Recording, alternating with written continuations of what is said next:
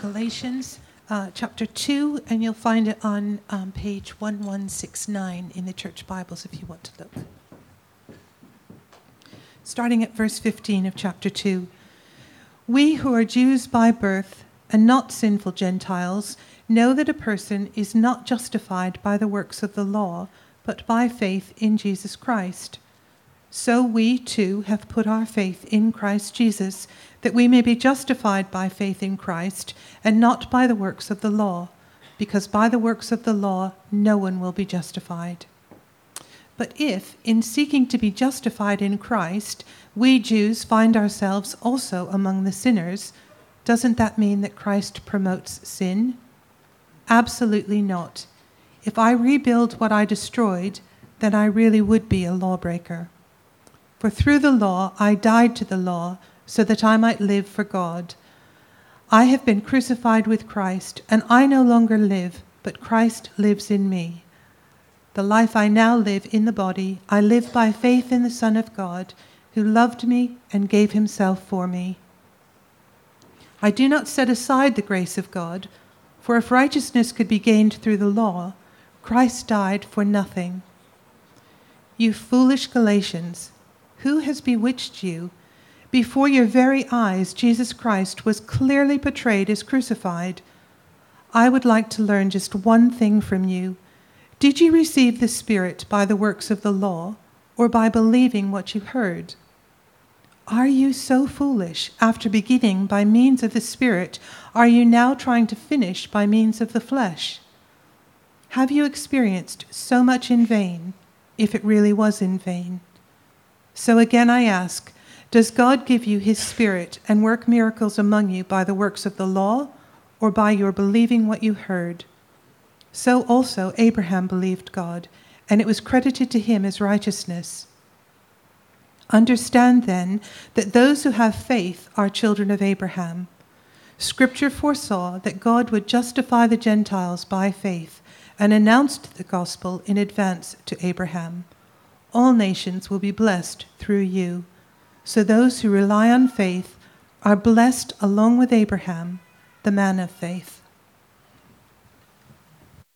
We're working our way through the book of Galatians, and we've got to this passage that Cindy has uh, read to us this morning. Um, Galatia, or the Galatians, were part of what we know as modern day Turkey. And um, if you want to catch up with any of our talks, they're all online. Just go to our website, go to the download section, and you can pick up the story right from the beginning to where we are um, today. But let me very briefly recap the story. So, Paul is writing this letter to the Galatians, and he starts his letter in the standard way, which is name of sender, tick, recipients, tick, uh, greeting, tick and then he departs from the standard format of a letter in those times. Because instead of um, then going on to some words of thanksgiving or blessing, what he says is this I'm astonished that you are so quickly deserting the one who called you to live in the grace of Christ and are turning to a different gospel, which is really no gospel at all. Evidently, some people are throwing you into confusion and are trying to pervert the gospel of Christ. Now, that statement, I think, must have come as quite a shock to his readers and his listeners, but Paul is expressing his own shock. He is astonished at what he is hearing.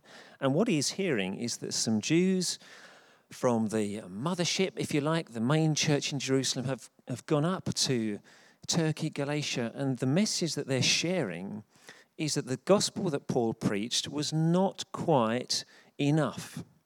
That in addition to believing in Jesus Christ, they needed to adopt Jewish practices like Sabbath observance and circumcision and following certain dietary laws. So, in the opening two chapters, Paul argues for his gospel, this gospel that we've been reminded this morning was revealed to him, not a, a gospel that was made up. He says that alternative gospels are actually not good news at all, they aren't gospels. And he said in um, the verses leading up to the passage we're looking at this morning that the gospel that he preach, preaches and has preached is the same gospel that the other apostles are preaching. And that the only difference is that their focus has been on the Jews and that his focus, his calling, is on the Gentiles. But the one thing he hasn't done so far is actually say what the gospel is. He's mentioned the word 11 times, he's talked around it, but he hasn't defined what the gospel is. He hasn't used any of the other words that in uh, other letters he often uses alongside the gospel. So words like justified and righteous and believe, and even the use of the word faith at the end of chapter 1 isn't used in the normal gospel sense. So, the question we should be asking ourselves if we're kind of coming at this letter in a, in a fresh way is so, what is this gospel that he keeps banging on about? What is it that he's so hot under the collar about? Why is it such a big thing that he says, you know, he would call down a curse on people who would preach another gospel? What is it that's so immense that he is willing to challenge public, publicly Peter, the Apostle Peter, of all, of all people, for not walking in line with the gospel. It must be something really significant. So we come to our section this morning, and if you are still, if you still have your Bible in front of you, or if you don't, page one one six zero, we have the gospel in a nutshell, verses fifteen and sixteen. We who are Jews by birth and not sinful Gentiles know that a person is not justified by the works of the law, but by faith in Jesus Christ. So we too have put our faith in Christ Jesus, that we may be justified by faith in Christ and not by the works of the law, because by the works of the law, no one will be justified. So there we have it. That is the gospel in a nutshell. No one will be justified by the works of the law, but only by faith in Jesus Christ. Three times we're told, not by the works of the law, not by the works of the law, not by the works of the law. Three times we're told faith in Jesus Christ, faith in Jesus Christ, faith in Jesus Christ. And three times justified. Justified. What does justified mean? Well, to borrow from J.I. Packer, um, very influential Christian author of our times. To justified is to declare of a man on trial that he is not liable to any penalty, but is entitled to all the privileges due to those who have kept the law. That's what justified means. John Stott, another very influential uh, Christian leader of our times, the word is central to the message of the epistle, central to the gospel preached by Paul and indeed central to Christianity itself. Nobody has understood Christianity who does not understand this word. So let's just step back from that a minute. So, Paul has been emphasizing something three times, not this, three times this, three times this. It's almost as if the Holy Spirit has taken his highlighter pen and kind of gone over these particular words in Galatians to bring them to our attention. There's something very, very significant here. This is the gospel in a nutshell. And it bubbles down to this word, justified, which means to be declared innocent in the eyes of the law, not guilty, on the right side of the law. And how does that happen? Not by works of the law, but by faith in Jesus Christ alone. If you trust in works, if you trust in doing good deeds, if you trust in your own moral behavior, you are doomed to failure because you cannot perfectly keep the law. Faith in Jesus Christ is our only hope. Well, one of the implications of that, verses 17 and 18, somebody might say, well, if all that matters is what I believe, then presumably I can go and do what I like. I can live the life that I want. I can live to please myself. Or a modern version of that, which I've heard a few times, goes like this God accepts me as I am, so therefore I don't need to change. And Paul's answer to that is absolutely not. That is, that is not what follows from an understanding of gospel by faith. So, verses 17 and 18. Difficult verses to understand, so I'm going to borrow some words from somebody else, Tim Keller, who rephrases these verses as follows If someone who knows they are justified by faith sins, is it because justification by faith in Christ promotes sin? Not at all. But if someone who professes faith in Christ keeps on with the same sinful lifestyle, rebuilding the sinfulness that Christ died to destroy the penalty for, making no effort to change, then it proves that this person never really grasped the gospel, but was just looking for an excuse to live in disobedience. Paul says it's unthinkable. It's unthinkable that you could come to that conclusion if you really understand um, faith in Christ. We've um, had some golden tickets this morning, and wasn't it hugely impressive the way that some of those kids recited that verse? Um, I want you to imagine another ticket scenario this morning. I want you to imagine you've got a relative that you've offended. Perhaps some of you don't need to imagine that, but just, just, just imagine there's a relative that you've offended, and um, they live in London. Money is no object. They are a millionaire, and one day this relative sends you a ticket in the post. It's a ticket for a chartered train, a train chartered just for you. Apparently, these things do exist. Chartered just for you to travel up to London so that you can put things right. Well, would you get on that train and start trashing it? Well, of course you wouldn't. It's unthinkable. And that's the same kind of logic that Paul is wanting his readers to understand here. If you understand what God has given you, then you wouldn't just carry on living as you are, it would change everything.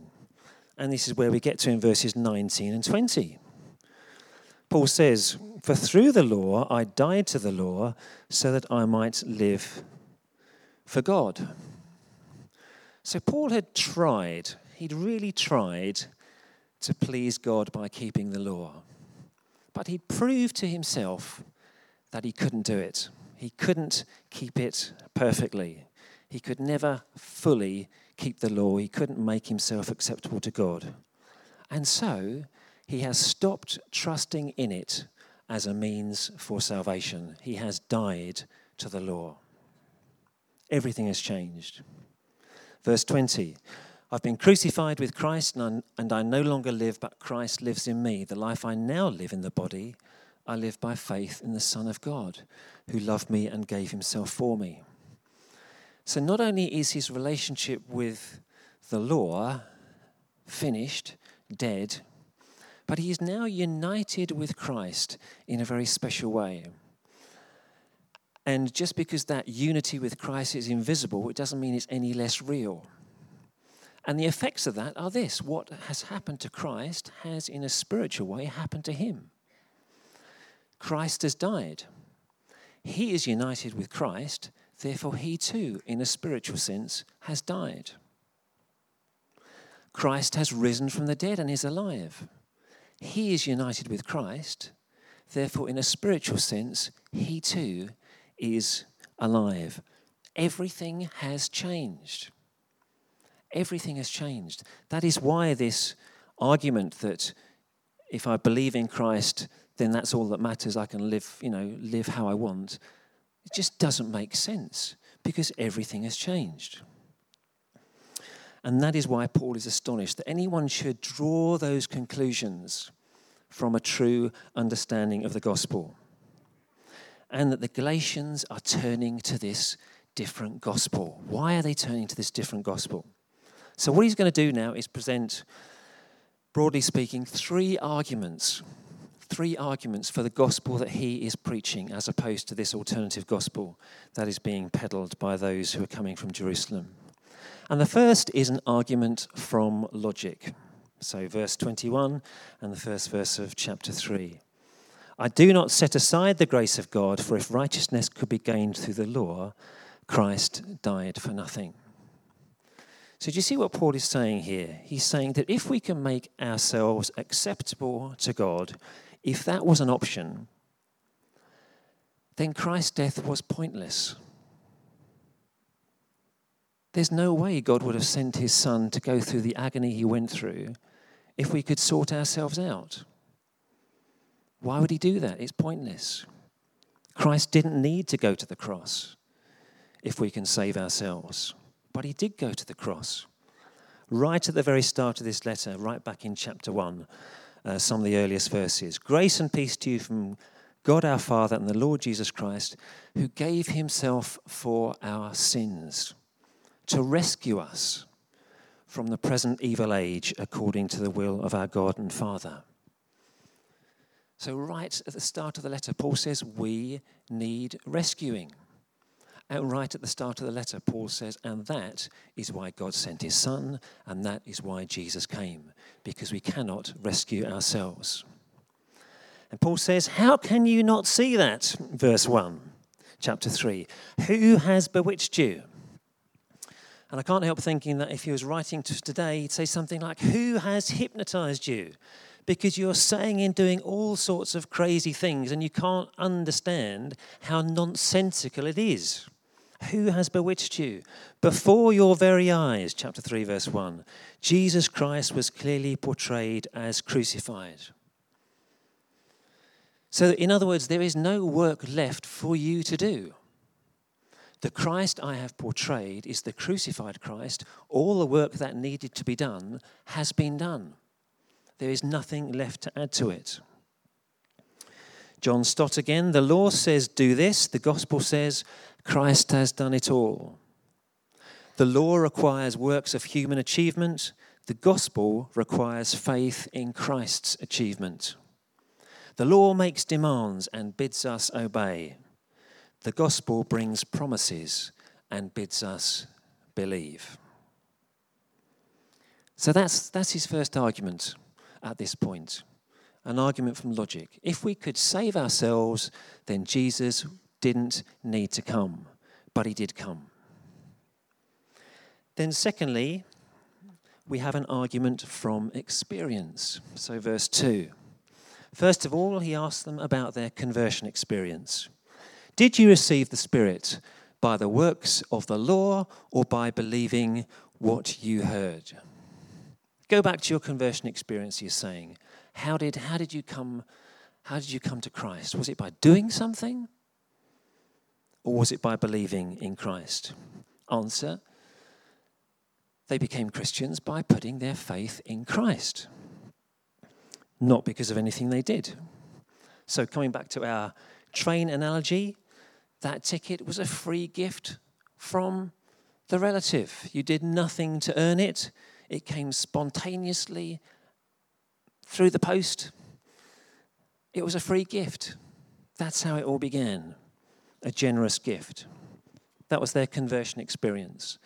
Then their discipleship experience. After beginning by means of the Spirit, are you now trying to finish by means of the flesh?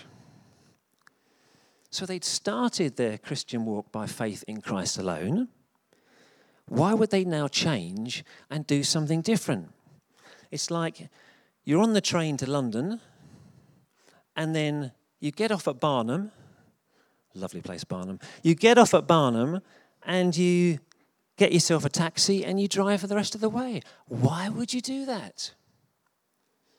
Why would you do that? That's, that's nonsense. That's bonkers. Why would you do that? Why are you starting with faith and now going on to works? That's bonkers. And then finally, he asked them about their service experience. Does God give you his spirit and work miracles among you by the works of the law or by you by your believing what you heard? So he's asking them to think about what's going on in the church in Galatia. So when, when people are miraculously healed through your prayers, is that because of the, the, the good deeds that you've been doing? When someone has a spiritual message of insight, supernaturally revealed, is that because you've been a good person? Or is that just because of faith in Christ? If I can just come back to my little train analogy on one final time.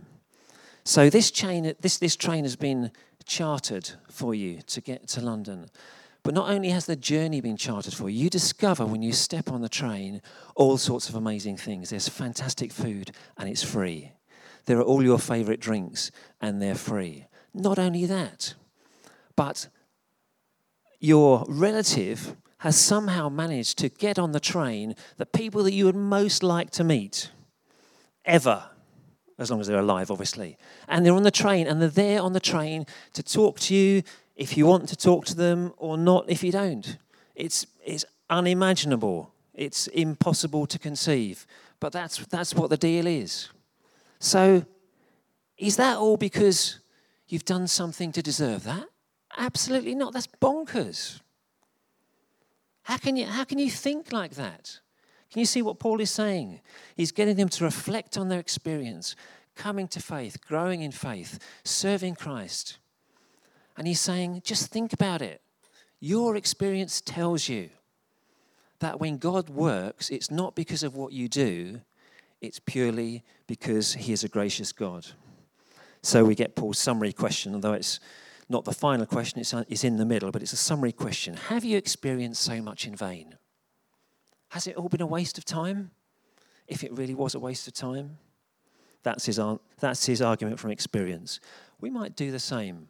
We might reflect on our own experience of God and ask ourselves when we've encountered God, is it because we've been super, super good and have deserved it? Or has it been God reaching out to us graciously, showing us his favor? And then his final argument in this section, at least, is verses 6 to 9. It's an argument from Scripture. He points to Abraham. Abraham believed God and it was credited to him as righteousness. Understand, and, understand then that those who have faith are children of Abraham. So he's saying, okay, you want to be children of Abraham, do you? Well, go back, go back and read. Go back and read Genesis 15. Abraham believed God. That's how Abraham became acceptable to God. Abraham didn't become acceptable to God by doing good deeds, by keeping the law. It was by faith. That's how righteousness was credited to Abraham. The true children of Abraham aren't the people who follow the law of Moses, they are the people who exercise the faith that Abraham exercised. That's his first argument from Scripture.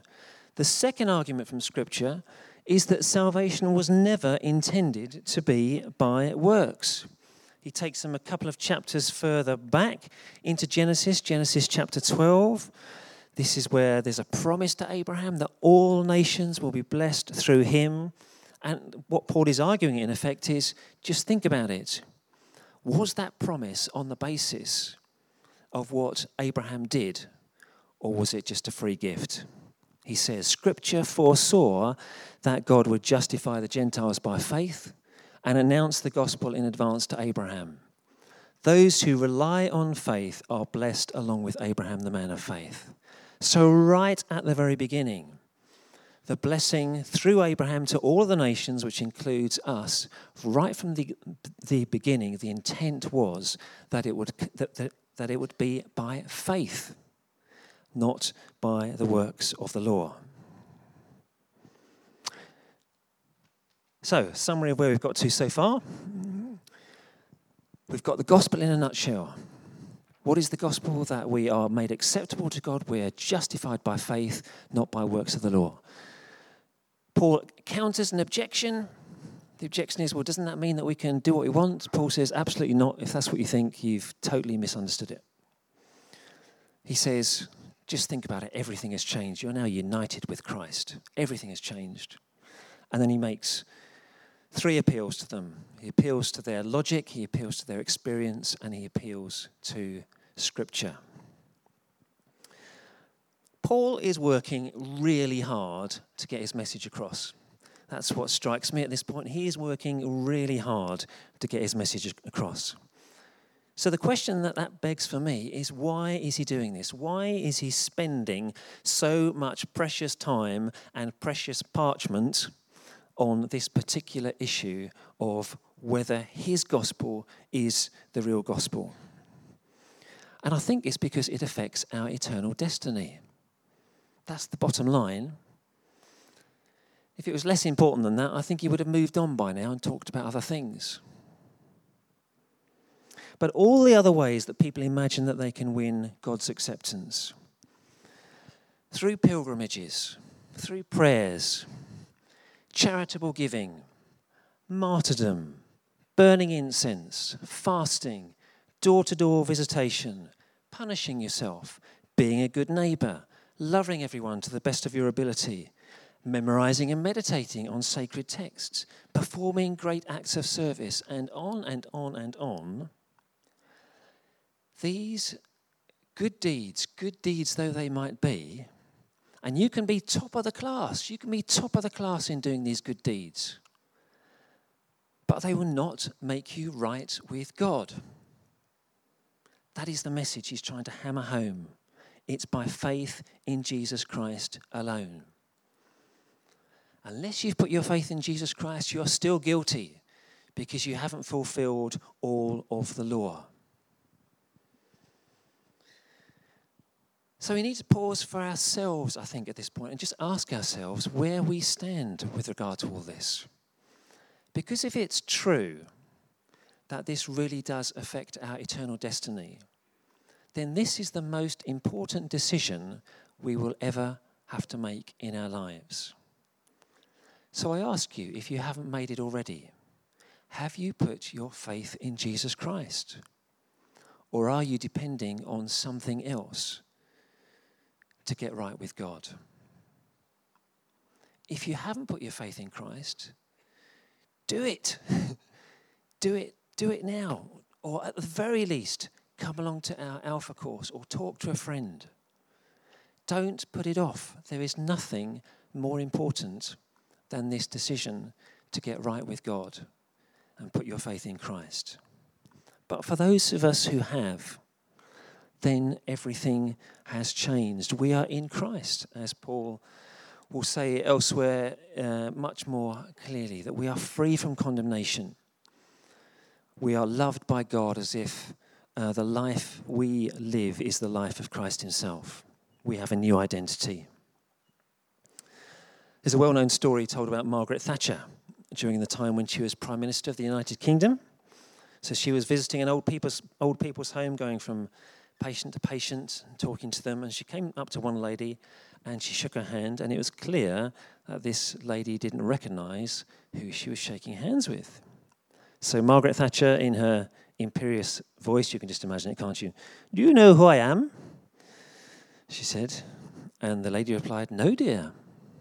But I'd ask the nurse if I was you. She usually knows. Do we know who we are? Do we know who we are? Paul says elsewhere that we're a new creation in Christ. The old has gone, the new has come. Do we know that? Or are we still trusting, on, trusting in something else. And remember that Galatians is being written to Christians. So there's something here about people of faith starting off in a particular way and then changing direction. Timothy Keller again writes this It's common for believers to. Oh, hello, got a bit of a display problem there, but never mind. It's common for believers to begin their Christian lives by looking beyond themselves at Christ, clearly crucified. Relying on God's promise that Christ has taken our curse and given us his blessing. But as we go on, it's tempting and easy to look within ourselves at our own human effort resting in our own performance to give us our sense of acceptability before God. Doing this makes us radically insecure. it cuts away our assurance and prompts us to despair or pride.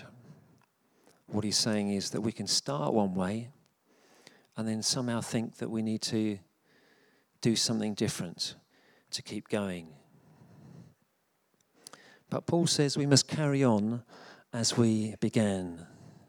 Before your very eyes, Jesus Christ was portrayed as crucified. So let me just remind you what we're talking about here. So, the creator of the world left all the glory and the purity of heaven, the privilege to share the muck of human life. He only ever loved people, he only ever did good, he only ever taught well. But the religious leaders, insecure over their own position, had him arrested. A mock trial was staged. A sharp crown of thorns was placed on his head. He was hit repeatedly on the head with those thorns driving down into his temple. People spat on him.